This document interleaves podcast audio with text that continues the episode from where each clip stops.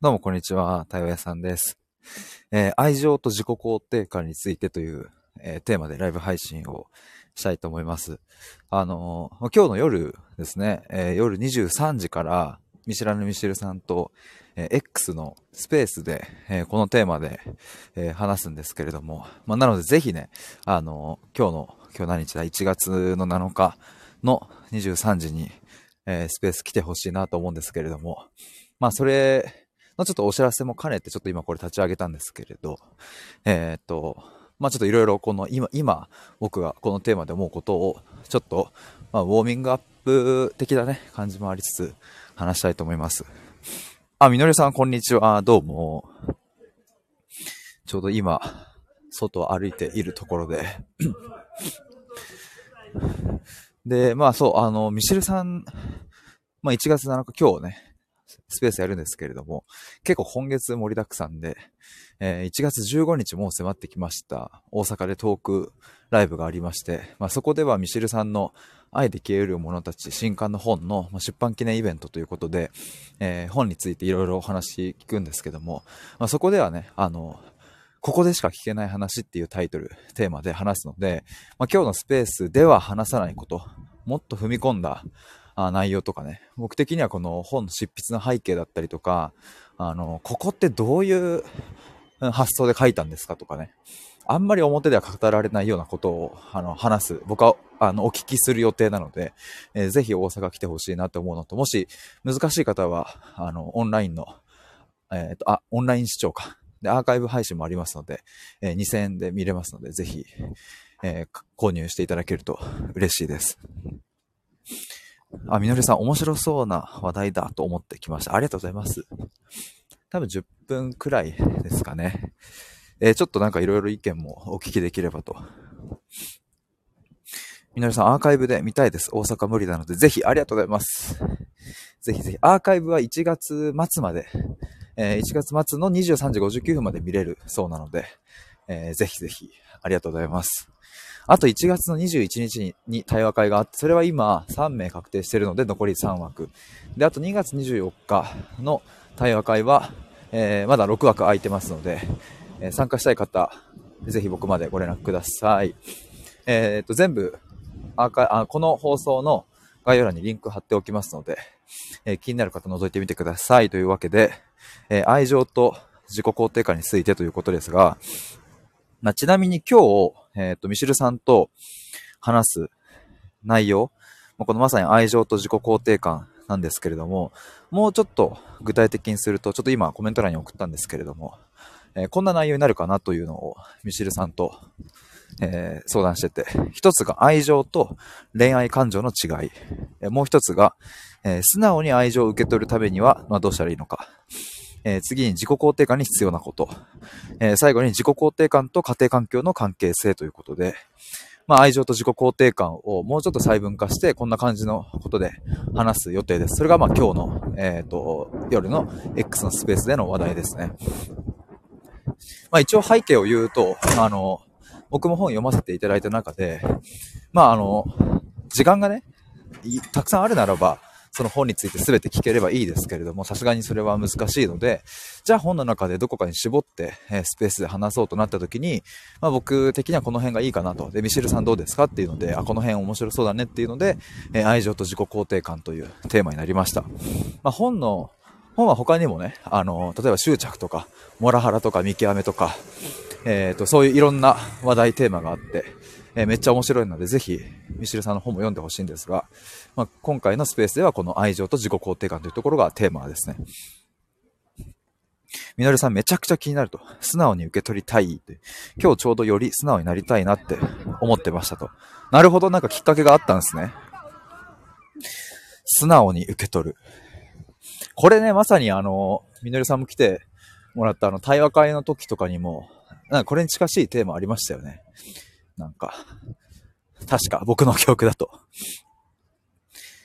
でこの素直にね、受け取るっていうのってね、ちょっとこっからなんか話しましょうかね、せっかくだったら。みのりさん、ねじ曲げずに受け取りたいっていう。これね、そう、愛情を、素直に愛情を受け取るためには、まあどうしたらいいのかという。いやー、これね、どうなんでしょう。いろんな、ちょっと観点で話せそうで、いろんな、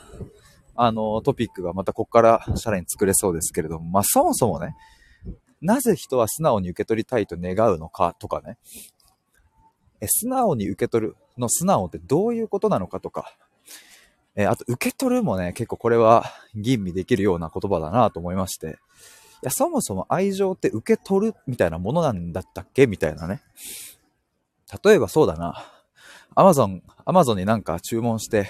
配達が届いた時には、それを受け取りますというふうに表現すると思うんですけれども。まあそれは目に見えるものですよね。うん、なんか配達員から僕の手に移ったっていうことがはっきりとわかるので、僕は Amazon に注文したあ本が僕の手元に渡ったということで受け取ったっていうふうに、えー、言えますけれども、まあ、愛情ってね、そもそもそういう目に見えることもあるし見えないこともあるし、まあでも愛情っていうこの概念自体は、それ自体は手に触れたりとか、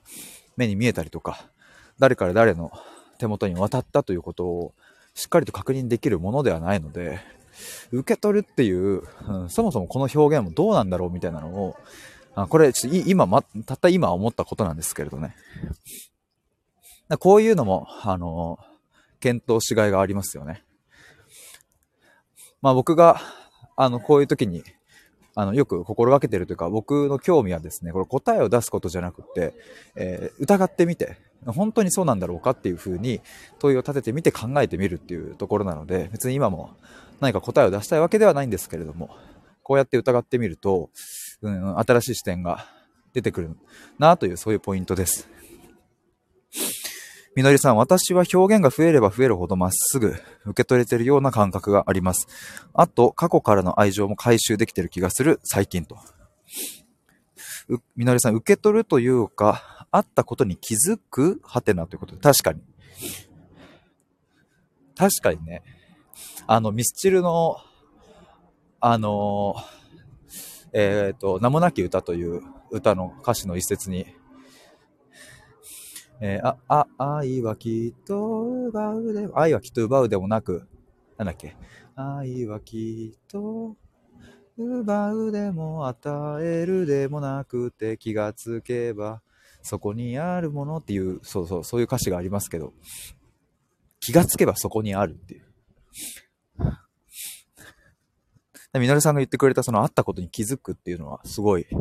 その、僕はミスチルの歌詞を引用しましたけど、すごい共感するとこですね。あ、あったんだ、ここにっていう。ありがてえ。あったみたいな。そんなポップじゃないかもしれないですけども。でもなんかそうそう、それを受け取りましたみたいなことじゃないような感じもするっすよね。愛とかって。愛はきっと奪うでも与えるでもなくて気がつけばそこにあるものっていう。うん、だから、それをもうちょっと、今のミスチルの歌詞をもうちょっと、あの、僕なりに広げれば、愛はきっと奪うでも与えるでもないし、受け取るとか渡すとか、そういうものでもなくって、そこにあるんだっていう、うん、ことなのかなと。で、まあそこにあるっていうふうに気づくっていうことをもしかしたら、それを受け取れたっていう風な、あの、表現としてね、表現できるのかもしれないですけれども、でもなんかこういう感じでね、なんか言葉を疑ってみると、ちょっと視点が広がっていく感じがありますね。みのりさん、うん、ああ、ミシェルさん、今日はよろしくと。どうもどうも。よろしくお願いします。なんかあの、特にあの、毎度のことですけれども、何か、あの、台本的なのは何も決めてないですが、まあ、なんとなく、まあ、なんとなくっていうか、まあ、今回はスペースではその愛情と自己肯定感に絞って、まあ、本の中身とかも触れつつ、ミシルさんに質問しながら、まあ、対話っぽくできたらいいのかな、なんていう想定でおります。っていうのをちょっと後で連絡しようかなと思ってたんですけど、あの、ちょうど今来ていただいたので、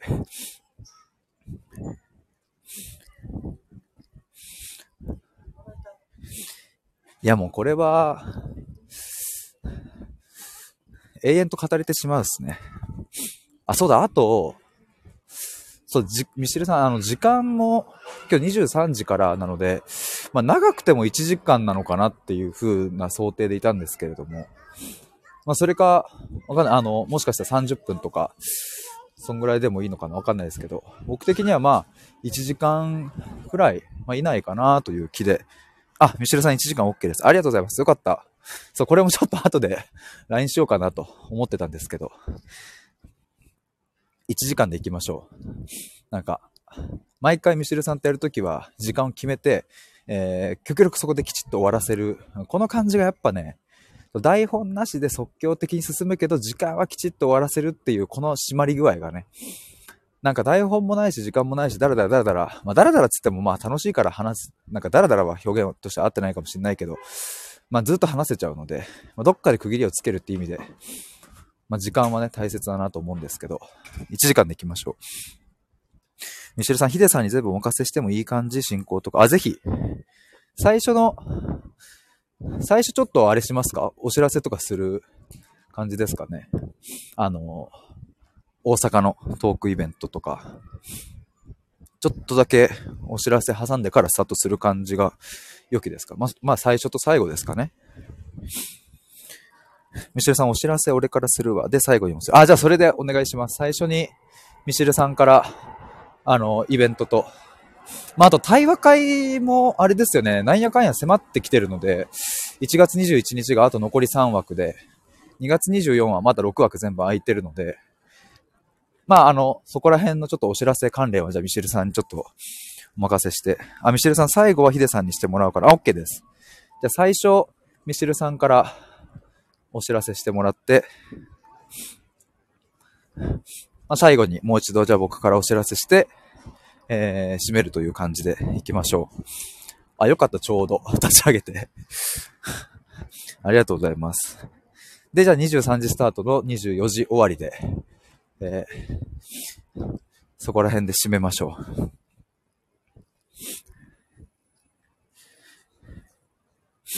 ミシェルさん、ああ、どうだろう。最初からヒデさんにお願いした方が、が、いいかなと。確かに、そうしますか？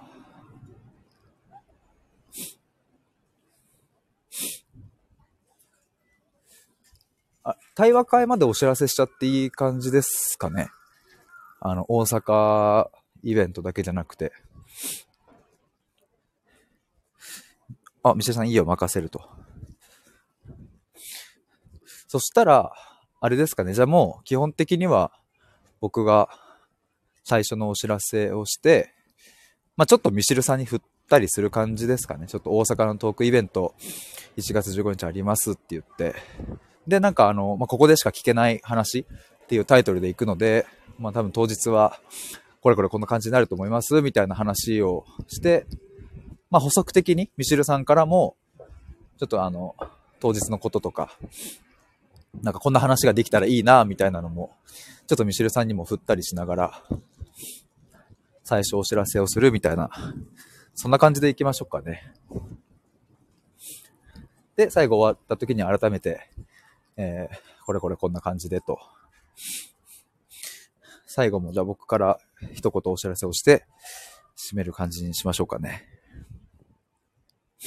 いや、楽しみだな。初の X、X 配信、スペース配信。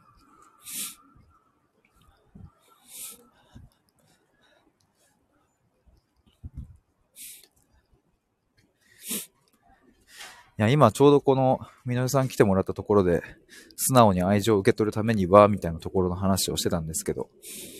もうこのテーマだけでもなんかずっといけちゃいそうな感じで、果たして今日はどんな、どんな風に対話が展開されるのかという、この未知数なところがめっちゃ楽しみですわ。ミシェさん、スタイフよりは聞いてくれると思うと。そうですよね。他、ミシルさんが今まで過去にも配信、スペースされてた時って、まあそのお相手の方もね、かなりフォロワーがいたりするっていうのはあるかもしれないですけど、めちゃくちゃ聞いて、聞かれてる人数の方も多いですもんね。いや、ありがたいですわ。しかもあの、多分スタイフよりはコメントが動かないので、なんか、なんやかんやスタイフでミシェルさんと話すときは、こう、リスナーさんたちのコメント、ど、どんなコメント来てるかなっていうのも拾えないコメントの方が多いけど、僕もずっと見ながら話してるので、あの、ちょっとよりこう、ミシェルさんとの対話に、こう、集中できるというか、それもちょっと楽しみなとこですね。ミシェルさん、多ければ100人くらい来てくれるから、ヒデさんのフォロワーも少し増えればいいなと。いや、嬉しいですね。でも本当あの、ミシェルさんが、あのー、そう、えっ、ー、と、対話屋さんとスペースで配信しますっていうツイートをしてくれてから、何人かの方がフォローしてくださって、いや、ありがたいです、とっても。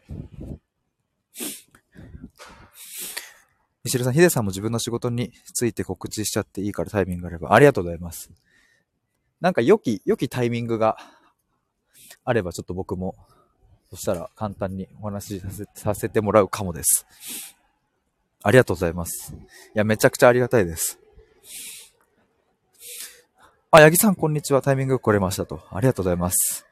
ちょっと今日の夜、今、あの、ミシルさん来てもらって、ミシルさんと、あの、X の方でスペースの配信をですね、23時からするんですけれども、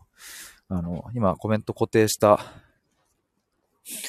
まあ、愛情と恋愛感情の違いとか、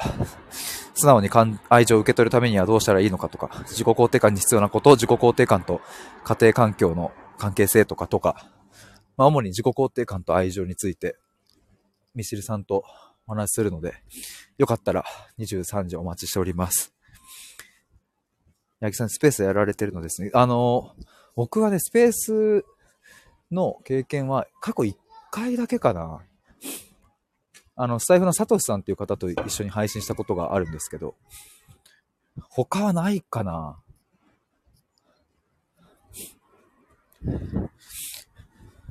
そう、そうですね。そうなんですよ。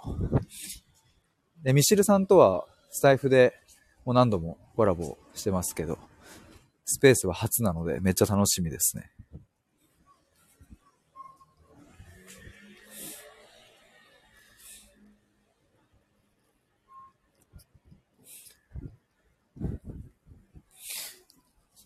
ミシェルさんがあの先月のクリスマスに4冊目の新刊を出されたので、愛で消えうる者たちという。まあ、それの本の、あの、内容が、ま、いろいろこう項目が分かれてて、えー、自己肯定感とか愛情とか、えー、見極めとかモラハラとか浮気とか不倫とか恋人の関係性とか、そういろいろ項目が分かれてるんですけども、まあ、それ全部は触れられないので、その中でも、ま、自己肯定感と愛情っていう、まあ、あのまあ、その項目の中でも普遍的、より普遍的だし、より多くの人が、あの持っているであろう悩み考えたいテーマのところにちょっと焦点を当てて、今日の夜話すっていう、そんな感じになりました。ミシェルさん、あとヒデさん収録聞いためっちゃ良かった。マジっすか？あ、そう、でもツイッターの方でありがとうございます。あの、すげえ嬉しかったっすわ。こうやって本読むんだみたいな言ってもらって。ミシェルさん、収録切り取り方がうまいなと思った。マジっすか？よかった 嬉しい。いや、そう、ほんとなんかあの、引用したい箇所がちょっとありすぎちゃって、やもう決められないので、とりあえず収録ボタンを押して、もうあとはもう身に任せ、流れる、あれに任せようと思って、話してたので、いや、その話し終わった後に、いや、これ、そう、他の本、あ、その、他のページパラパラしてるときに、あ、こっちも拾えばよかったかなとか、あ、ここもみたいな感じで、でもそれやり出しちゃうともうなんかね、尺がとんでもないことになっちゃうんで、まあまあしょうがないと思って。まああとはもう、スペースだったり、それこそ大阪のトークイベントだったりで、直接ね、お話できる時とかに、って思ってたんですけど、よかったですわ。あ、八木さんがミシェルさん X フォローさせてもらいましたと。ミシェルさん、プラスヒデさんの補足とか、個人の考えとか交えて話す感じ、本の良さを活かしてもらったなああ、よかった、これも。ちょっと僕、その収録途中で、そう、あの、いや、自分の方の考え、まあ、入れすぎたかなとかって思いつつも、まあ、一応今回その、本の感想考察っていうタイトルだったので、まあまあ、僕個人が何を感じたのかっていうのを聞いてもらえたら、そのね、ラジオ、僕のその収録を聞いてくれた人が、あそこそう捉えんのとか、あそこはそう感じなかったなとか、なんかよりクリアに受け取ってもらえたら嬉しいなと思ったりしてたんですけど、ちょっと話しすぎたかなとかって思いつつ、でもよかったです。そういう風に言ってもらえて。あ、みーさんこんにちは。どうもどうも。今日の夜23時から X がスペース配信ありますので、ぜひタイミングが合えばお待ちしております。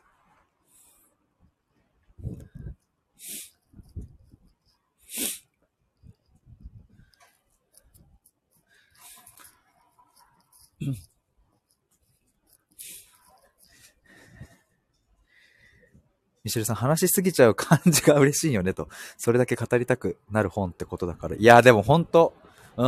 間違いないっすわ。そう、それだけ語りたくなっちゃうっていう、もう。まあ、それ、もう、その感覚は前までの本と共通してますけど、まあ特に今回は、あ、今までの本は、その、クズ男、見極め教本とか、執着本とか、比較的こうね、比較的っていうかこう恋愛に、あの、特化したというかね、かなりこの、まあ、クズ男っていう、うん、ジャンルでの話が多かったですけど、今回の対話本は、まあ恋愛文脈とはいえ、うん、恋愛に限らずの普遍的なテーマだったから、より、よりっていうのはあるっすね。みーさん、できれば行きます。ありがとうございます。23時から24時の1時間1本勝負なので、そのどこかで対面が合えばお願いします。ミシェルさん、すでに70人も登録してるから結構、あ、スペース登録してきて、してるから結構聞きに来てくれそうと。嬉しいな。いや、ありがたいな。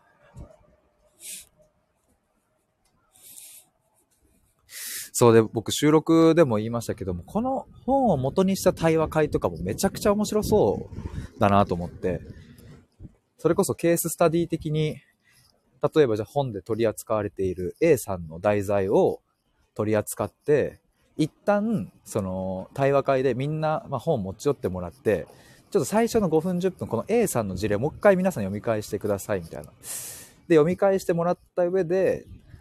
じゃあ A さんはじゃあ今後、どどうしていけばいいんだろうとか、A さんの悩みの根本って結局何なんだろうとか、なんかそういうのもね、ちょっとやってみたいなと思ったり、より具体のその相談の事例を、ミシルさんと相談者の事例を元にして、えー、それを客観的に読んだ、聞いた僕らが、一読者がどう感じたのかっていうのを対話会の中で展開していくとか、まあ、ケーススタディだからまあ、あの、対話会の中で3つぐらいもしかしたら扱えるかもしれないですしね。なんかそういうのもちょっとやってみたいなと。ミシェさんや、やりたいって言ってる人結構いるな。あ、本当ですか？みのりさんめちゃくちゃ対話会楽しそうでね。2月、ミシェルさん2月それにすると。いいっすね。ミシェルさん愛犬の対話会だったら行きたいって言ってる人がすでにいると。あ、マジっすか？じゃあ2月それにしますかせっかくこの出版も、タイミングも、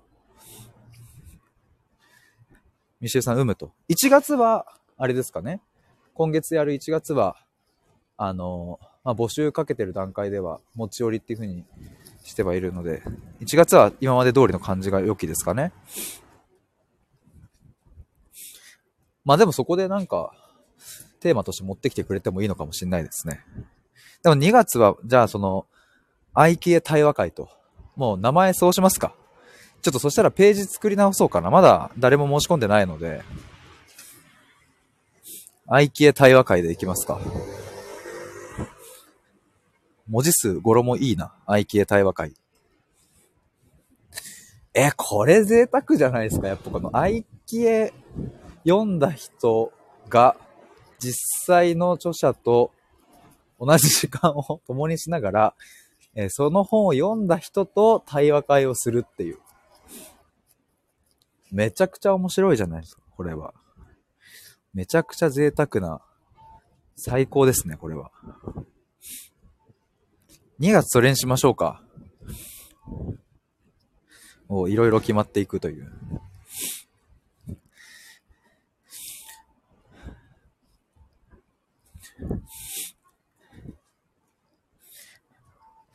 ちょっとじゃあ、あのー、一応僕の、多分2月の、僕が作った2月の対話会のページが、多分愛機対話会にはまだなってないですけれども、今アーカイ僕のこのアーカイブ聞いてくださってる人、あの、愛機対話会になりますので、ちょっと僕もそれ作り変えたら、また、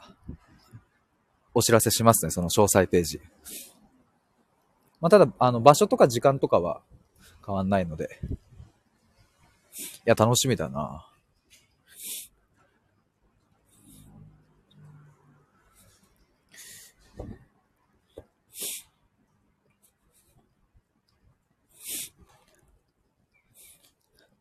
いや、そのさっき言ったケーススタディ的に出すっていうのも一つやり方としてありそうだし、他にもいろいろありそうだな。まあ前までの執着本の対話会とかでもやったように、あの、自分がこう、自分の心の金銭に触れた一節を一人一人がこうなんか紹介したりとか、ここをもっと深めたいとかっていう風な切り取り方で、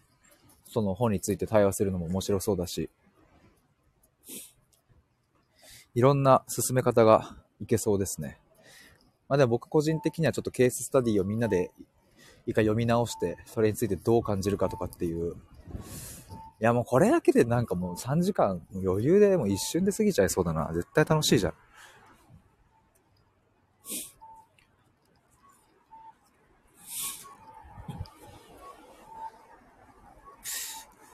いやー、てなわけで、そろそろ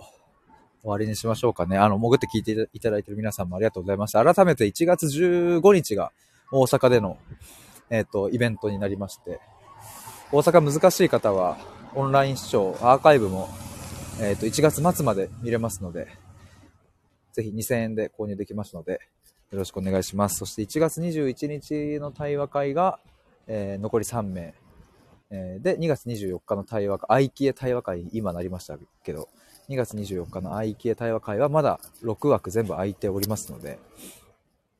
えー、ぜひお早めにご連絡ください。い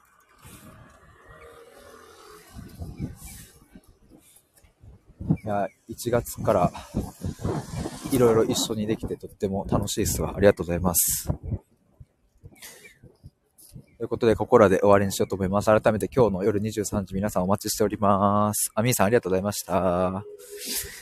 ミシェルさんもよろしくお願いします。ではでは、お疲れ様です。バイバイ。あざした。あやぎさんありがとうございました。